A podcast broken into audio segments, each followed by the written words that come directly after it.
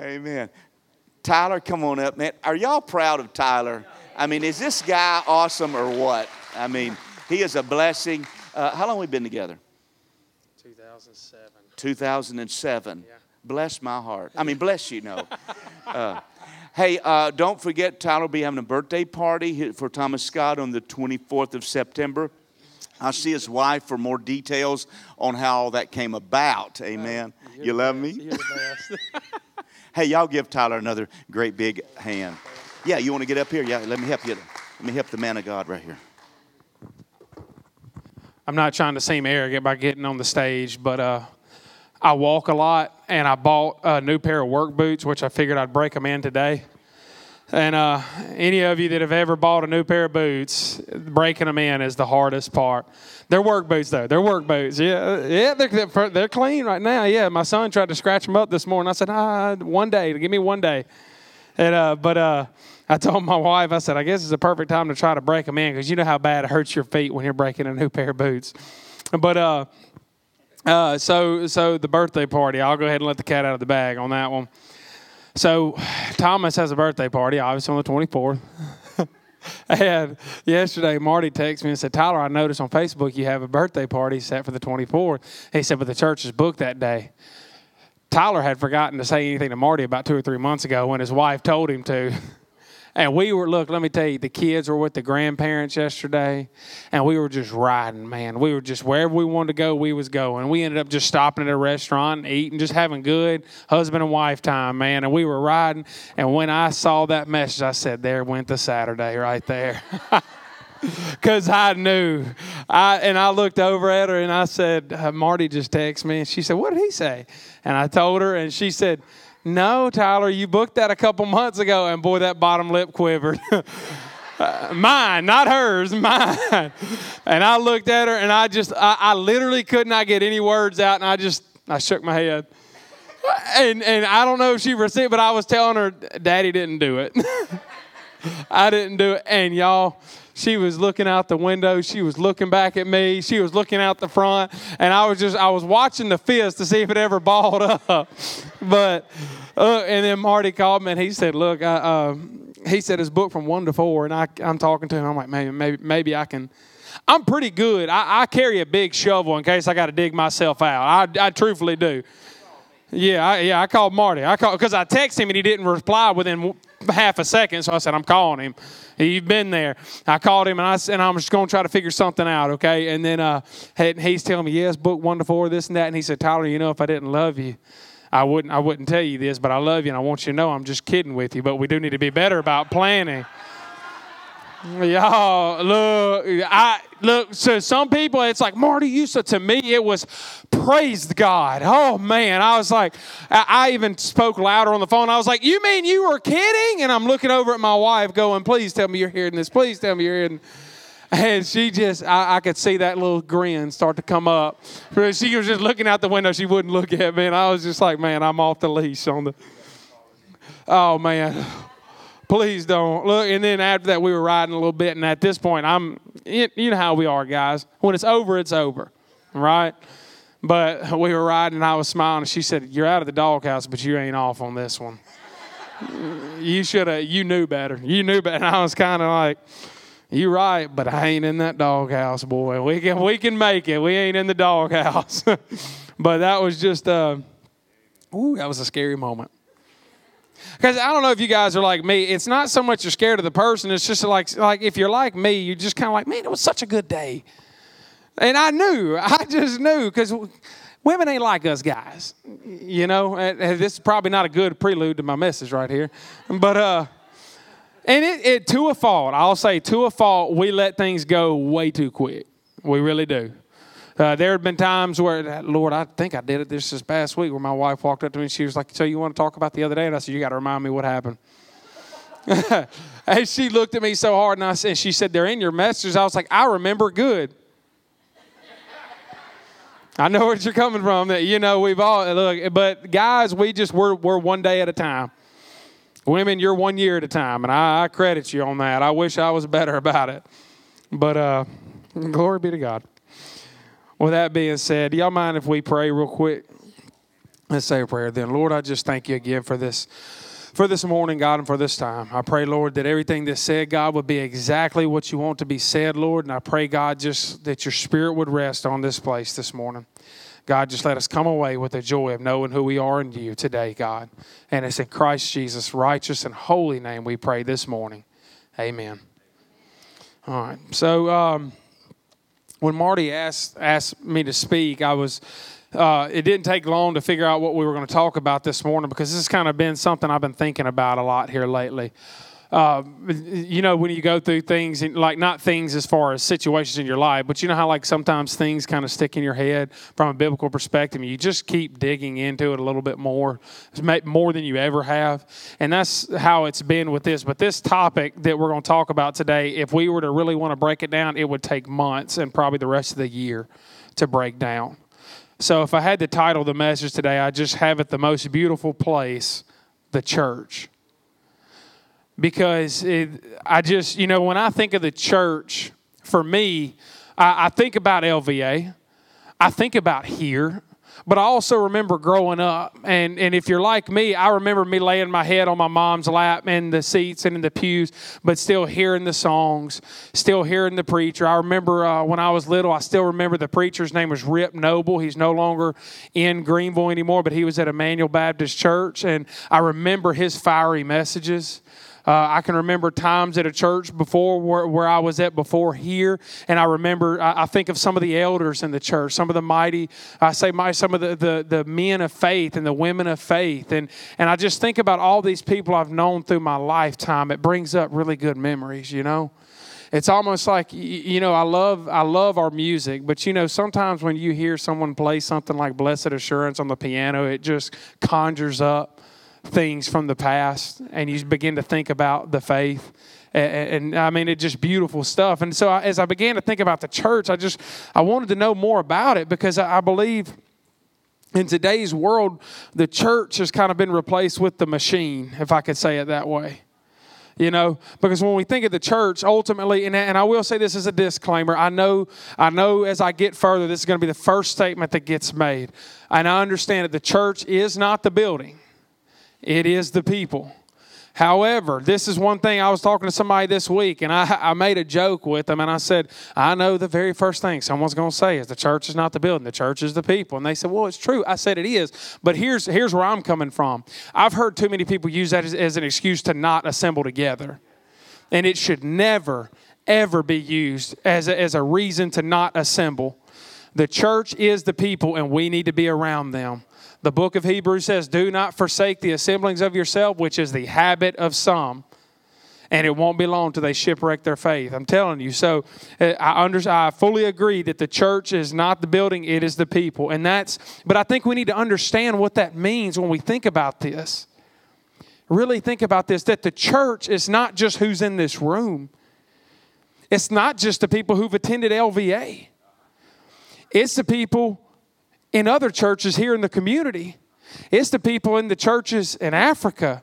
It's the, it's Abraham. It's Isaac and it's Jacob. And I believe this is just huge. When you, I told, I was talking to my wife yesterday, and I said it blows my mind to think that this man that I've read for most of my life, Charles Spurgeon, I'm going to be standing with him one day because he's a part of the church too. We get so, I guess, nearsighted when we think of the church that we think it's just right here. But we forget the church is a worldwide group of people who God has called out and saved through his son, Jesus Christ. And it is amazing reality to, to think about that. Because I've met people from, uh, a, from that since I was in high school, I've met people that live miles from here, but they're the church. And I've met them in Washington, D.C., I've met them in Florida, I've met them in, in different places, but they're the church. And as I began to think about it, I began to think about how as I said earlier, and I'm not trying to kind of beat a dead horse here, but we just replaced the church with the, the machine almost, you know? Do we have enough to give to people? Do we have enough things to entertain you? Do we have enough things to make you? And don't get me wrong, we need to have things in place. We need to have nurseries. We need to have children's programs. I'm not against those things. That's not that's really not even what I'm talking about. But I'm talking about the churches in America that have replaced true fellowship in the church and sound doctrine for mostly emotional draws. And it's become more of a machine than it has a fellowship. You know, when I think about the church, I think of me and my wife coming together with believers and like minded people that I'm going to love on them and they're going to love on me. One thing I love about, you know what I love about being a part of the church? The church, you know what I love about it? Is that we always talk about the things of God. It, it, it, doesn't matter. I run into people on my job that are a part of the church, man, and, and no matter where we're at, we sit down and we talk about the things of God. I've got people that when I go visit them, I, I, I come in and they're like, you know what to do. And we're like, all right, get your order, get your order. All right, now for the next 30 minutes, we're just going to talk about the word. That's the church. That is the church. And we've replaced it with this thought of just, it's just this building and that it's just what goes on in here. But the church is the most beautiful place to be, it's the most beautiful thing to be a part of. And we're going to elaborate on it here. Number one, one of the number one reasons why this is the most beautiful place you can be in is because this is the household of God. In 1 Timothy chapter 3, starting in verse 14, I got to find my spot. I was almost in 2 Timothy. It says, These things I write to you, though I hope, hope to come to you shortly. But if I am delayed, I write so that you may know how you ought to conduct yourself in the house of God, which is the church of the living God, the pillar and ground of truth. One of the things I wanted you to see there is he calls this the household of God. The use of the word household here means a family. It, it renders the meaning of people who reside together, that are of like mind and that are together in whatever they're doing and their love for one another. They are a family. Church, we are of a spiritual heritage, and that is from the lineage of Jesus Christ through God Almighty. Thank be, thanks be to God there. We are not just some bloodline that, that stems from our last name. When you have been bought and purchased from Jesus Christ, you are now a part of the household of the living God, and we are family. That is huge. Because if we would ever get that through our heads that no, this is family. This is not just a person here. This is not just somebody I'm passing up and down the road. Jason is not just my pest control guy. And I say that seriously. He's not just my pest control guy, he's family. When I see him at my house and I pull up, I don't get excited because, man, he's about to kill those spiders. I really, but even though that's exciting, I don't. I get excited because I'm like, that's family right there. He's from my household. And that is the household of the living God. Man, I hope this resonates with you that you are not just some earthly fictional being out here that just dies and willy nilly. If you are His, you are of the household of the living God. And I love the way He makes the statement in there that you may know how to act. I believe if we would ever grasp that we are of the household of God, that we would treat each other a little better. There's, and don't get me wrong, I'm not saying, I'm talking about worldwide, okay? I'm not just, I'm not really hammering on LVA right here, but I do believe the shoe fits a lot of us. It fits me. But if we would realize that we are of the household of God, we would know how to act better towards one another. We wouldn't always, if something doesn't go the way we want it to, we wouldn't get so up in arms and ready to just slash the person to death. We wouldn't be ready to nail someone to a cross because of something they did or said that we didn't like. Now, granted, I understand there are certain things that, that is worth standing up for. I understand there are certain things. If you're in a church and they're preaching something that shouldn't be preached, I understand you stand up and you fight against that. But if, but, but if it's just one thing that they did or said that just rubbed you wrong and you hadn't gone to the scripture to confirm whether or not, put your sword down, put your pitchfork down. We're the household of God. If people on the outside are looking at us and seeing how we act, why do they want to come in?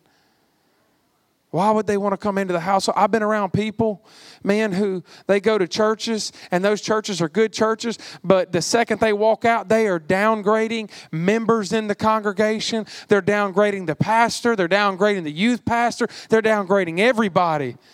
This is not right. If, if biblically, if you have an alt against somebody, you need to go to that person. I know we talk about it in here in the old adage, you just want to add them to the prayer list. Well, quit adding people to someone else's prayer list and put them on your own. That way, the conversation is between you and God. You've got your own prayer list, make your own. Because I've been there. I've been the one to where I've been so mad at somebody that I just call up somebody that I just want to vent to, and I'm saying, "Look, you know, I just, I just, man, they." And I knew my heart. I knew my heart wasn't to really seek advice. It's one thing if I'm seeking advice, but I knew my heart wasn't and I'm just raking people in the church over the coals. I'm mad at somebody who's a part of the church because of something they did or said that I didn't agree with. Church, we are the household of God. I said this earlier. We do not lo- no longer. Now, granted, I understand that this is not Tyler saying don't take care of your family, okay? The Pharisees tried that mess and Christ called them out on it. He said, You try to tell me, you know, what you've already dedicated yourself to the Lord, so you can't do for your mother and father. He said, No, you're sinning when you do that. So this is not Tyler telling you not to take care of your family, but I am saying this: you are now no longer known by your your your fleshly lineage anymore. Some of you say, "Well, I'm proud of my last name." Okay, well, keep looking. There's some stuff you won't be proud of in that last name too. Seriously. Seriously, there are some things that look, if you look up the family last name, you'll say that's some good people, but then you keep looking further, you'll say that's some rough people too. And far be it from me that someone should should apply to my account what someone else did hundreds of years ago or, or even 50, 20 years ago. No, no, I'm of the household of God. They may not be, but I am. And I want to be known as I'm a part of the household of God. But we have a lot of people in the church that if they would just quit identifying with who the world tells them they are and start identifying as the household of God, things will change. Church, we are of a spiritual lineage. And no longer do we worry about the fleshly blood that runs through our veins. We worry about the spiritual blood. You have been bought with a price. You are of the household of God. I can't drive that point home anymore. I've seen many. Look, I'm just going to step out on a limb here and say it because uh, what, did, what did the scripture say? We're the pillar of truth. I've seen many people in churches leave churches because they were more dedicated to their fleshly household than they were their spiritual. When someone in the church came to them and said, I'm seeing this in your life, but I'm telling you because I care about you and I love you, they thrown in the towel and their, and their, their fleshly family was right there to say, Yeah, you're right. We told you not to go around them church people. We told you you didn't need to be around them. They were going to call you out. But what did Christ say about that? Because I've turned around and I've watched that so same people turn around and bash their own family members over. I've seen them rake them over the coals and I've seen them call them everything but a child of God. And what did Christ say? The enemy of a man is in his own household. Church, I'm not here downgrading your family. That please understand my heart. But let me tell you something. If somebody ever asks me before I'm a Finley, I'm a child of God. Before you're a Tackett, before you're a, anything in here, a McGee, you are a child of God. Christ said it best in Matthew chapter 12, starting in verse 46 here. He says, While he was still talk, talking to the multitudes, behold, his mother and brothers stood outside seeking to speak with him. Then one said to him, Look, your mother and your brothers are standing outside seeking to speak with you. And I used to think this was so, so mean on Christ's part until I understood where he was coming from. But he answered and said to the one who told him, Who is my mother and who are my brothers? And he stretched out his hand towards his disciples and said, Here are my mother and bro- my brothers. For whoever does the will of my Father in heaven is my brother and my sister and my mother. Do you see there? Christ was not not saying that he didn't love his mother.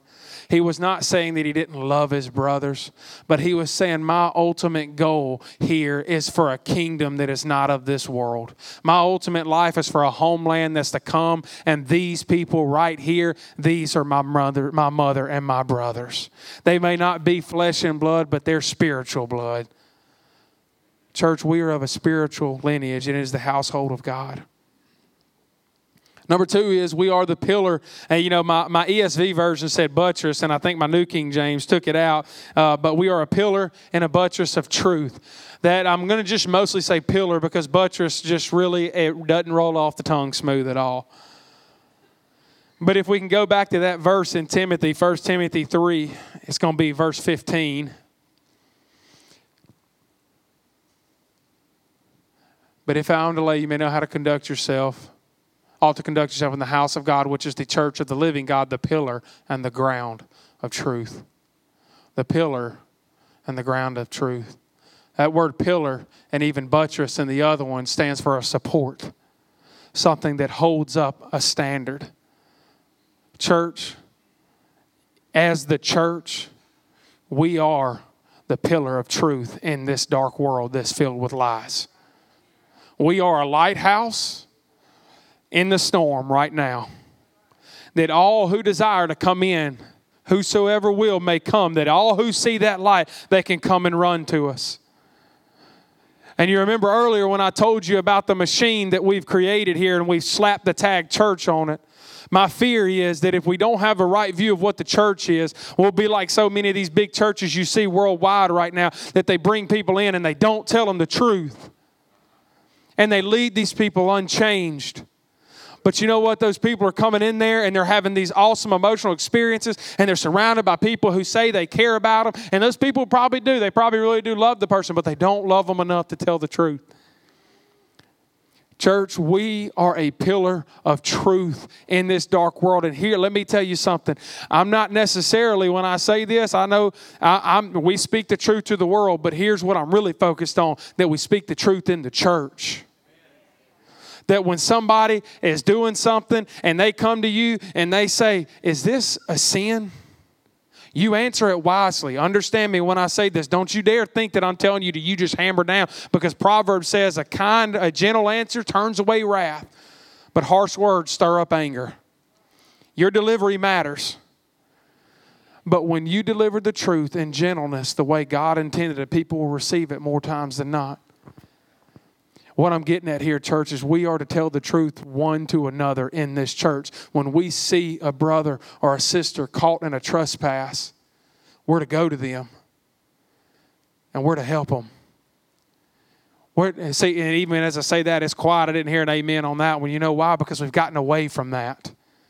We've gotten away from what we would call church discipline, I guess would be the word where when we see each other struggling, we, we don't go up and pull somebody up. We see some people coming in fighting with depression, and we're no better than the people in the Good Samaritan story where we pass by and we see somebody who's been beat up and drugged down by life, and we look over there and they're like, but I got a lunch to get to. You, you know, I got to get to lunch. I got to beat the crowd. Uh, I'm meeting a family member over here at the cow pen. I, I just, I would pray for you, but I really got this going on. But, but blessed be God. And you get out. What are we doing, church, if we don't stop and take time for one another? What are we doing if we don't reach down into the pit and at least attempt to pull one another out when we see each other caught, whether it's a sin or whether it's just bogged down by life?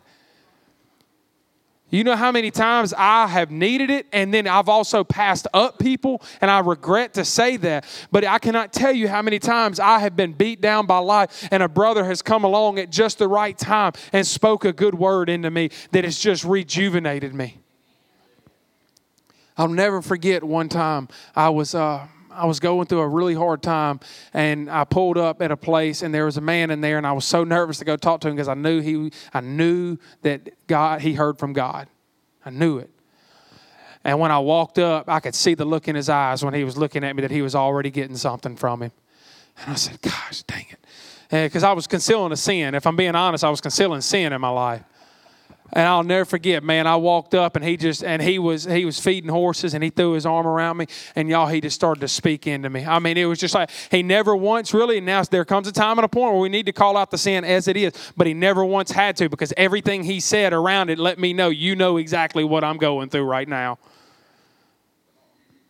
And he was encouraging me. He was he was stern too, though. He was telling me this ain't you don't want to play with fire because you're going to get burned and you're going to fall in the pit and you're going to stay there. You don't need to be burned. This is serious. This life is serious. You don't need to play with this stuff. But then he was there to put, put his arm under me and pick me up. Church, we're the pillar of truth. And I'm afraid that in the churches around the world, they have taken out truth just to keep a member. Can I tell you something? Can I tell you? And I, I didn't give you all this scripture, but this is out of the book of First John, I believe. That if you go to somebody and you've bathed it in prayer and you've done everything you could and presented it the best way you knew how and you've loved that person and they turn around and they're angry and they leave the church, they were never a part of it. That is a truth we have got to reckon with. First John says they're not of us and they showed they were not of us because they did not remain with us which means there came a point where it was decision times for those individuals. And they said, I'm either going to stay on the boat at this point or I'm going to get off. And people sometimes, when you approach them with the truth, they get off. They get off. Doesn't mean it doesn't break our hearts, but it, do, but it does mean this we by no means give up the truth. I was listening to, I was reading the, uh, I was reading this past week uh, on what they call the downgrade controversy because me and uh, my wife and Beth Ann were talking about it earlier in the week. Charles Spurgeon, many of you might know him. I'm a big, I'm a huge fan of Charles Spurgeon. I, I, I love to read his work. Uh, and uh, I was reading there was a, an instance called the downgrade controversy when he was a pastor. And it's actually, when I say this, you're going to see exactly what's going on today and he was a part of what they called the Baptist Union back then, because back then it wasn't the uh, Southern Baptist Convention, and there wasn't really, to my knowledge, a, a whole lot of denominations. Period.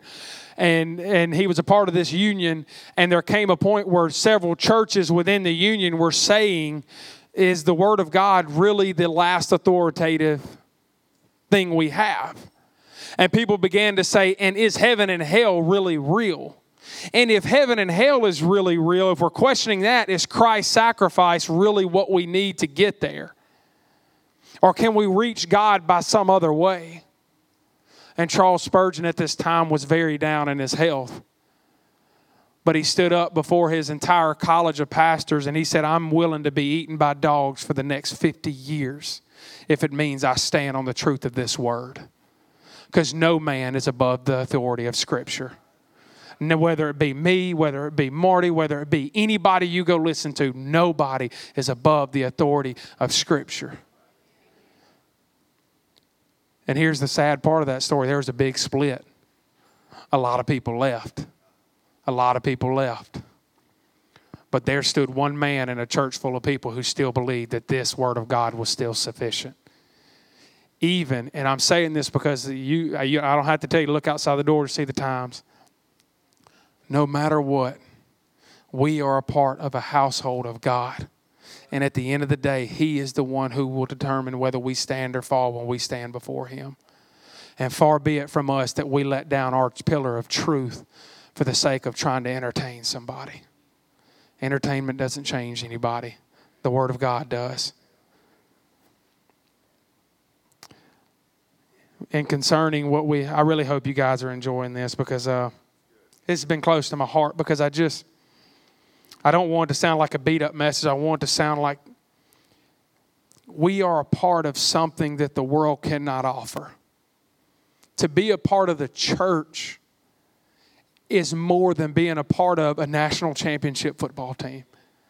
It's more than being able to say, I'm in the billionaire club. You are a part of a church of a God who is real and who reigns and who is coming back again one day. And that will not be taken away from you. In Ephesians chapter 3, or I'm sorry, chapter 4, starting in verse 11, he says, And he himself gave some to be apostles, some prophets, some evangelists, and some pastors and teachers for the equipping of the saints for the work of ministry and for the edifying of the body of Christ. Till we all come to the unity of the faith and of the knowledge of the Son of God, to a perfect man, to the measure of the stature of the fullness of Christ that we should no longer be children tossed to and fro and carried about by every wind of doctrine, by trickery of men, in the cunning craftiness of deceitful plotting, but speaking the truth in love, may grow up in all things into Him who is the head, Christ. So, don't you see? Paul's saying there, we don't use craftiness. We don't use cunning words. And if you know the times back then, if anybody could present an idea and, and present it in a, in a way that sounds smart, people received it because the Roman culture back then and everything going on, obviously we know that, the, that they were really big Stoics, right? They were really big philosophers, even though they were stupid. I'm, I'm sorry, but when you have a God for the kitchen sink and your spoon and your bowl, I just have a hard time. Don't tell me I'm an idiot. You know, don't tell me I'm an idiot when you have all that, you know. And you know what bothers me so? I'm going on a tangent here. You know what bothers me so bad? Is that we'll sit here in colleges and schools and we'll praise people from back then, like Homer and their books on the Iliad and whatnot, that don't have anything written in it until thousands of years later. They've or, or they have no close evidence of why he wrote that, but yet the Bible has evidence starting within 20 to 30 years of Christ's crucifixion. But yet they look at you and they go, You're an idiot. But yet you're teaching Greek mythology and praising how wonderful these Stoics were? I'm sorry. Church, you got to look, we got we got to grow some hair here, okay, on our chest. It's time for us to realize and call out when someone says, You mean to tell me you believe in God? My first response is, You mean to tell me that all this just happened from nothing?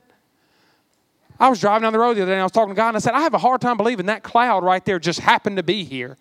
I have a hard time to believe that from some explosion that we got two genders that when they come together they make another child.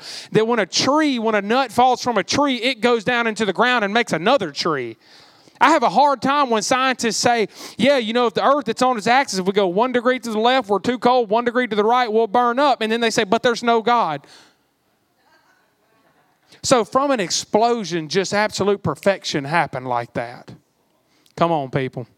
Come on, people. He, look, he, come on. We got to start. We just so, sometimes, sometimes the church. I said this last time. Sometimes the church we try to just get too spiritual about something, and we just need to use the common sense that God has given us to sometimes just look around. You know, I love Ray Comfort says it the best. If you don't watch Ray Comfort, watch Ray Comfort. He goes and he does street preaching. They call him the banana guy.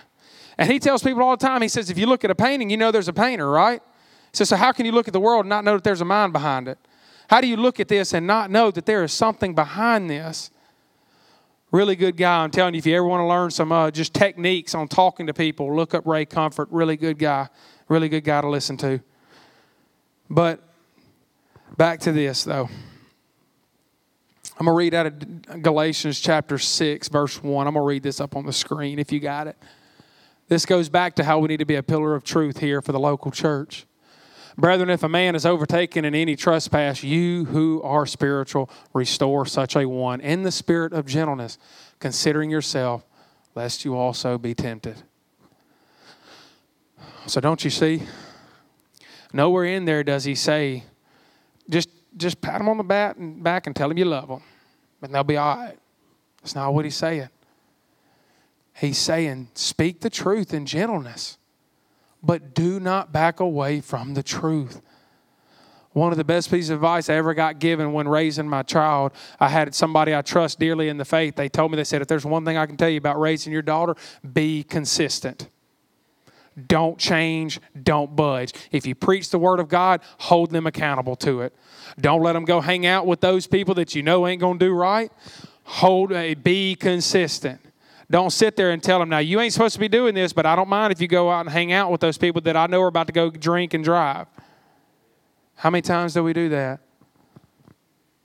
You wouldn't hand a, you, a soldier a knife and tell him to go out to war, would you? Or you wouldn't just tell and put on put a little vest on him and expect nothing to happen to him, right? I hope I'm hitting home here. Here's where toe meets leather here. That reference is a football reference for those of you who don't know. you hogs ought to know that because I know y'all had a heart attack yesterday. When I cut on that ESPN app and I saw the Hogs were down 17 to nothing to Missouri State, I said, Glory be to God in the highest. What? What? How be? What is going on right here? And I said, Lord, if you could, just let the hogs come back so they'll come to church tomorrow. Because I just know, I know, just let them come on back. And look, first thing this morning, I popped on, I said, You did it, God. Seven on. That's not a true story. None of that is. So just so you know, I was actually scared for y'all. Last thing I want to say, though, about the church this morning is that we are His bride his prized possession. And I think if we would ever get this part, it would change us. Because I feel like so many times within the church, we live our lives kind of beat down pretty bad or really hard on ourselves. And sometimes we need to be, okay? But we can go overboard where we start questioning the fact of whose we are. Let me tell you something. It's not arrogant to put your trust and faith when someone says you're a Christian, you just say, Yeah, I am. It's not arrogant. See, sometimes we think, oh, well, I don't want to be arrogant. I'm going to be humble. And we just say, Lord, I hope so.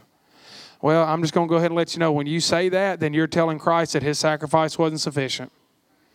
But I know because of my word that it says it was once for all. And when I heard that, that's all I need. And when he said, You're justified by faith in me, then look, I get it. I mess up. I say a lot of things I shouldn't. I do a lot of things I shouldn't, but I'm trying. I'm getting up every day and I'm walking forward with him. And because, because I know he's producing those things in me and he's changing my heart and he's died for me, when someone says, Are you saved? You daggum right I am. And I'm looking forward to his second coming. I'm ready for it. I'm, I'll be, and when they say, so you're going to heaven, I'm going to heaven. I'm going to be right there. I'm going to be right there with my brothers and my sisters in, in the faith. I'm going to be right next to Abraham, hopefully. I'm going to have Charles Spurgeon on my other side, my wife and kids on this side. I tell people all the time, I know I'm kind of getting a little funny here, but I'm trying to draw a point. This is, that's what it's going to be like. You're not just going to be in the, this is from from thousands of years to now that the church has existed and we will be together in glory and it will never ever end. Ephesians 5 25 through 29.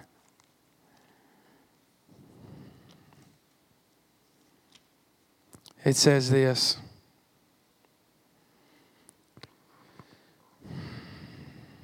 Husbands, love your wives just as Christ also loved the church and gave himself for her.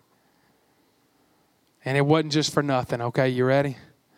That he might present her to himself a glorious church and not having spot or wrinkle or any such thing, but that she should be holy without blemish. So husbands ought to love their own wives as their own bodies. He who loves his wife loves himself, for no one ever hated his own flesh, but nourishes and cherishes it, just as the Lord does the church. For we are members of his body, of his flesh, and of his bones. For this reason, well, no, I don't want to go that far. Now, I know there's a lot of symbolism there about the husband, what he should do for the wife, but that's not what I'm wanting to hit on you there. You realize the reason why he's saying that is he's saying because it's already been done by Christ. It's kind of reminds me of when a dad, when when my dad or somebody would tell me, "I'm not asking you to do something I haven't already done before." Christ is drawing this correlation of how much He loves His bride. His church is the bride of Christ. And how many of you have ever seen a bride walk down the aisle looking like she's covered in dirt? You don't see that. Christ is working in us and through us right now to produce us, uh, to make us into His image, and that when we stand before Him at His second coming, we are going to be beautiful before Him. Let me tell you something. When my wife came down that aisle, I remember when she got to the end, and I just said, I don't even remember what Marty was saying. I told her over and over and over, I said, You are so beautiful. And I remember just looking and I just kept saying, I am so amazed. You are so beautiful. And as I began to read these scriptures on Christ's love for the church and I was his bride, that's all I could picture was him when his church gets presented to him. He, the Bible says he's not going to be ashamed of us. It says, I, I will be their God and they will be my people. And earlier in Hebrews chapter 6, he says that Christ is not ashamed to call us brothers and sisters. He's not ashamed and we will be the bride walking down that aisle one day, and He's going to be saying, You are beautiful because you are mine.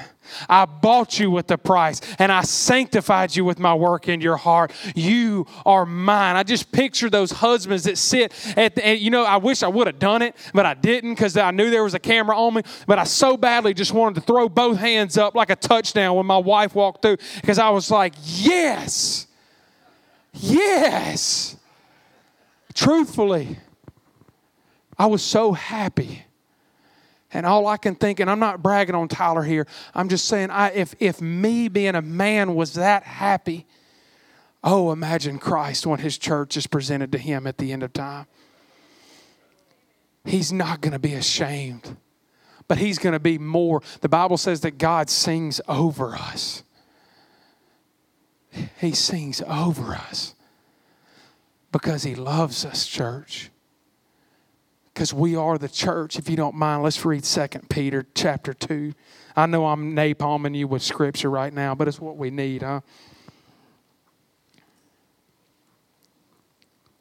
Y'all remember what I kept saying? We're a lineage, a royal priesthood. Second Peter, First Peter chapter two, verse nine says, "But you are a chosen generation, a royal priesthood, a holy nation, His own special people, that you may proclaim the praises of Him who called you out of darkness into the marvelous light, who once were not a people, but you now the people of God, who had not obtained mercy, but now have obtained mercy." Can I ask you to come up here, Lee? Do you understand right here, church? It's not just a coming to a building anymore. Wednesday nights are not just coming to a building. Sunday mornings are not just coming to a building. It is the gathering and the assembly of the household of God. And we have got to get that in our minds that this is more. Because I know when you're tired from your week, you've been working all day and you're tired and you're exhausted and you're thinking, man, I got to go do nursery tonight. Or I got lockup tonight, or I got this, or I got that. But please, church, let's get in the right mind. That is so much more than that It's so much more than the responsibilities and the duties. We're gathering with the people of God. And I'm so thankful to be a part of that. I wish we had a slogan. You know, because you know why I know we've lost that is because now Wednesday nights are being replaced with ball games. Have y'all noticed that? There's a ton of ball games on Wednesday nights and practices going on on Wednesday nights now. I wish we could make a slogan, make Wednesdays godly again, or make church God, make Wednesdays great again for all I care. I didn't want to air too political there, but I'm just I'm speaking for the church here. Let's make Wednesdays important again. Let's make gathering important again. Because then maybe by the grace of God, um, we can make America godly again. I mean, we are the people of God, is what I'm trying to tell you this morning. And what a wonderful thing that is. Don't just walk through your day and think, I'm Tyler that works for Janitor Supply and I sell toilet paper and that's it. You're not just Marty Tackett and I'm a farmer and I'm a pastor of LVA Church and that's really it. No, I'm Tyler who happens to live on earth and be work for Janitor Supply, but I'm of, and, and but most importantly, I'm of the household of God. Kind of reminds me if you ever watched NFL football back in the day, they may still do this, but they used to let the players stand up there. They'd show their face and they'd say, My name is so and so, such and such. I came from uh, Miami, University of Miami. Or they would say, And I'm from such and such high school. Man, ours should definitely be. I'm Tyler Finley, five foot nine, 180 pounds of the household of God. Amen. Carlin Marie, five foot four, not gonna say the weight, beautiful as all can be. carrying my third child of the household lineage of God who is to bless forever. Amen. Why don't we carry this around anymore? We are of the household of God. We are His bride. And He is proud to call us that. I wear this ring on my finger because I'm proud to call my wife my wife. I wear it so that anybody talking to me, whether male or female, they know he he loves his wife. He's taken.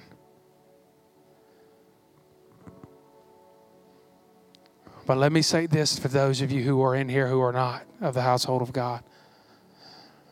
Just because you are in this building, though, does not make you a part of the household of God. We must realize that simply coming, you can be a part of the you can be a part of the, the functions of the church. You can you can serve in different parts and you can do a lot of things for the church. But that doesn't make you a part of the household of God. This is what the church is. This is Tyler's layman terminology here that I didn't even write down. But the church is a group of broken and shattered people who have been redeemed by the blood of Jesus Christ who recognized their need of a Savior and that there was only one. And again, his name was Jesus Christ. And not only did they recognize he was their Savior, they recognized him so much to say, I'm willing to walk with him, I'm willing to follow him all the way to my death if I must for this man who is the Messiah, Jesus.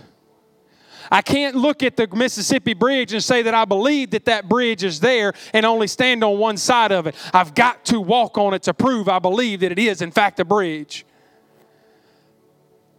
And if you are in here, we must do the same if we want to be a part of the household of God. There's so much more. I guess what I'm trying to say, church, is being a part of the church is just more. It's in the workplace. It's out in the gas stations. It's when we see each other when you're on your job. In fact, what was it? Was it Wednesday? Tuesday? We all huddled up at Miss Kathy's shop. I walked in there to take a darn order. Walked out without one because I didn't even ask. Because we done talked about everything but that. I walked in. I walk in, I see Jason over there. And y'all, let me tell you, when I walked in, I don't know if Jason could see it on my face, but I was tired. I was, I was tired. And I walked in, I plumped down in that chair, and Miss Kathy was talking to somebody. And for too long, Miss Sharetta walked in.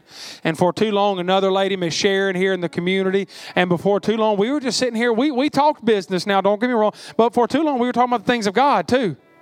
And it just seemed to be flowing through everybody that walked in there. One, one, one, bam, bam, bam. And I walked out and I got in the car and I just thought to myself, I'm so thankful to be a part of the church of the living God because I can go into a tea shop in the community and all of a sudden get fed the Word of God when I walked in, dries the Mojave Desert.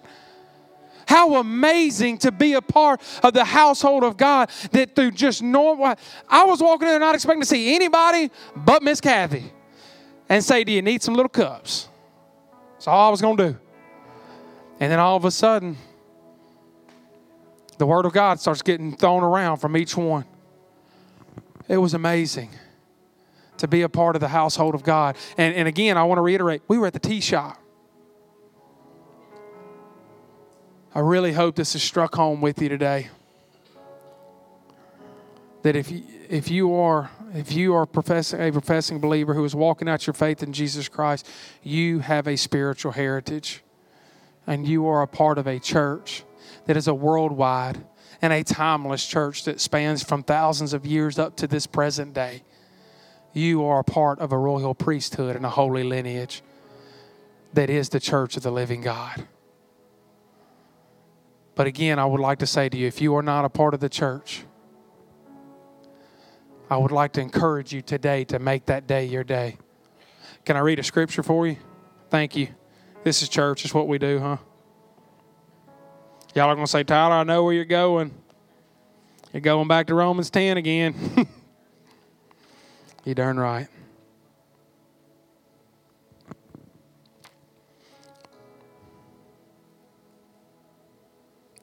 Romans chapter 10, verse 9, that if you confess with your mouth that Jesus is Lord and believe in your heart that God raised him from the dead, you will be saved.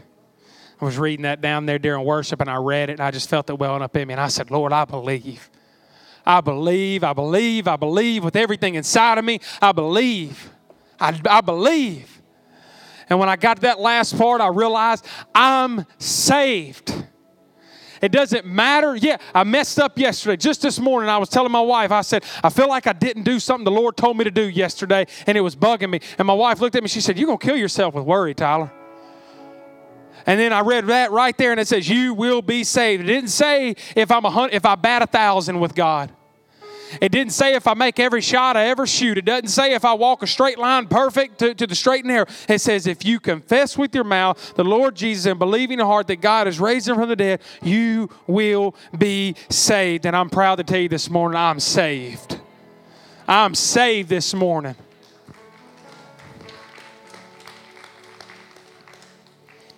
For with the heart one believes unto righteousness, and with the mouth confession is made unto salvation.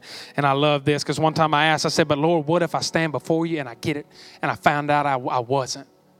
What if I stand before you and you say, uh uh-uh. uh And then one day, as I said that, I looked right down, and the very next scripture said, For the scripture says, Whoever believes on him will not be put to shame. That's final, baby. That, that is final as i am telling you, church. When I read that, it welled up inside of my heart so big, and all I could do was cry because I realized, God, one, you heard me, and two, there, it's impossible. It is impossible for me to stand before you and be ashamed. It is impossible for me to have, think that I'm going to stand before you and then look dumb in the face because I've been rejected. It's not going to happen. And somebody might say, well, why Tyler? And it's going to say, because Jesus Christ paid the price, and I believe in Him that it was sufficient for me, and I recognize I'm a sinner, I need a Savior. And that man right there, that you see, that man was the one. What's the thief on the cross? I love it. I love it. I got a sign that hangs in my house right now, and it says, The man on the middle cross told me I could come. He didn't get asked about doctrines of justification. He didn't get asked about, hey, can you explain the Trinity to me? Nothing. All he had to do was say, all I know is I looked at that man named Jesus on the middle cross and I told him to remember me, and he told me he would. That's my ticket. And they said, well, come on, you good and faithful servant. This son of a gun was bad to the day he died. And moments before, moments before, that man on the middle cross said, Yeah, today you'll be with me. This man didn't know a lick of the Word of God, probably. Man, you got to grasp this. This man barely knew a thing, but something changed in his heart, and he looked over and he said, This is the Messiah. And he just said, If you would, please remember me. Hey, I got a little side message for you. It didn't stop the consequences of his sin. He still had to hang, he still got his legs broke, and he still had to die. Don't get your salvation, your justification mixed up with the consequences going on in your life, okay? If we have put ourselves in a hole, sometimes we got to put up with the consequences there. What did David say? They asked David, they said, Look, David, what do you, hey, God asked him, He said, You make your choice right here. What do you want to do? You sinned, you did something I told you not to do. Now you got to pay for it, but what do you want? And he said, Lord, don't put me in the hands of man. Put me in the hands of God because with him is mercy. What did David do when he sinned again against God? You know how when we say David, we say again and again and again? Sounds like us, right?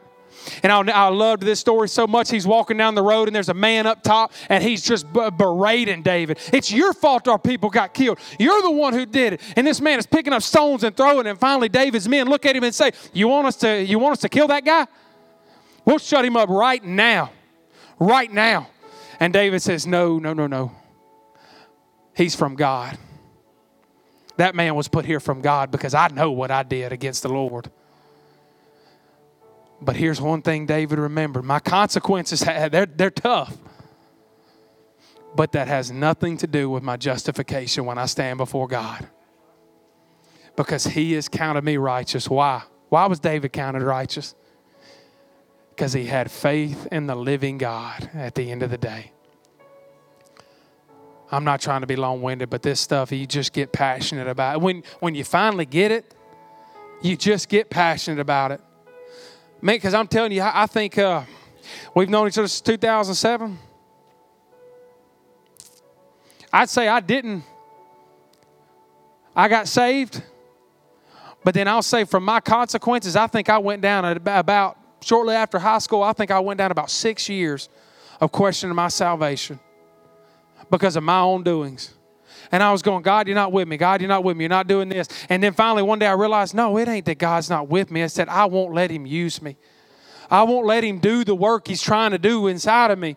I'm fighting against Him with my sin. I'm holding on to my sin more than I am holding on to God. And about two years ago, the levees broke on that bad boy. And now, I ain't saying I don't struggle with sin. I get tempted every day. But let me tell you, I don't look at it with the beauty I once did. I look at it and I don't look at it like it like I used to, like it's a trophy. I look at it as a snake now. And I look at him as my trophy and him as my reward. I count him worthy. And man, when it gets in you, and look, I'm going to tell you something. Let me tell you this, and I, I know I'm being long winded, but I want you to hear this. I still have consequences to this day from some of my actions. Some have affected the way some people have, have seen me.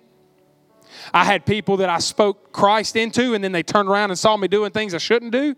I've got to put, I've got to bear those consequences. It has made consequences on my marriage in areas at times. But number one, thanks be to God that He gave me such a woman as He did. But number two, I have to remember on my hardest days when I'm looking and I'm going, you know, that's because you did it. I have to remember, but thanks be to God because this has nothing to do with my justification and my right standing before Him. So if that's you in this, as you stand with me, if that's you in this place and you say, I, Tyler, I love what you talked about about the church. I want to be a part of the bride. I want to be the one that God gets excited about and he jumps for joy like you talked about doing on, on the day of, of the wedding feast. I love Grand Jan. She always says the marriage supper of the Lamb. I love that reference. Because can you imagine what that's going to be like? But if that's you in this place and you say, I want to be a part of that church, I want you to know today can be your day. You don't have to go write a 500 word essay. You don't have to go through six months of sitting before somebody. No matter what anybody tells you, there's no man that can speak in your place. All you have to do is come down here and confess, Jesus Christ, you are Lord forever. And then confess your sins before Him. Look, I'm look. If you come down here, I'll pray for you all day long.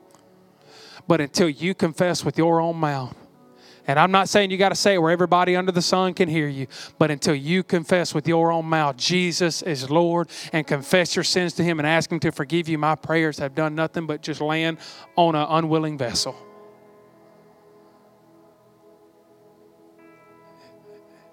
If everyone would just bow with me this morning. Father God, I thank you. I thank you, God, for justification. Christ, I pray that you would let the passion, God, that you have for us, I pray that you would let it overflow on your people today. God, I hope I've done a due service today to let people know that we are your bride, God. I'm not just Tyler anymore. I'm not just Tyler identified by my past. I'm Tyler, a part of the lineage of God, the bride of Christ. And so are these brothers and sisters amongst me who are also a part of the church. I pray that you would instill in us a knowledge, God, to know how your heart beats for your church, God. You're coming back for your church because you love them, God. You love the church so much that you laid your life down for to purchase it. God, we were no better than Gomer in the book of Hosea. We've prostituted ourselves out to everything that comes our way, and you kept providing just like Hosea did for Gomer. Because we're your church, God. We are your church. And God, I pray for the individual in here that is not a part of the church, that's on the outside looking in, that says, I want to be, I want to be a part of that thing you're talking about. I pray, God, that you would stir in their heart right now to let them know, God, the love you have for them. And God, if there be any doubt in this place of what if I go up there and he rejects me, God, your word says you will by no means turn away all who come to you. You will turn not one away. And God, I pray that if there be anybody in here that is struggling with doubt about who's going to see, I pray that you would expel that completely, God, because man cannot speak for us when we stand before the living God. On that beautiful day when we are presented as the bride, God, when you have defeated Satan, when you have cast down all the enemies, God, of your world, of the, of the heavens and of, of the church, God, when you've cast them all down at the end of time nobody's opinions will ever matter.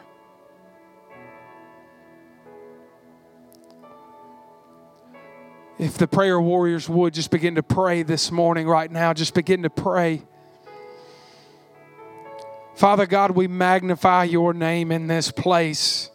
Church, if you are a part of the church, of the living God, would you just magnify Christ right now?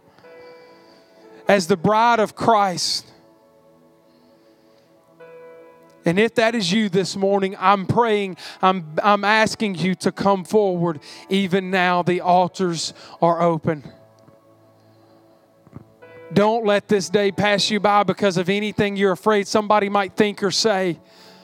No matter how old, no matter how young you are in this place.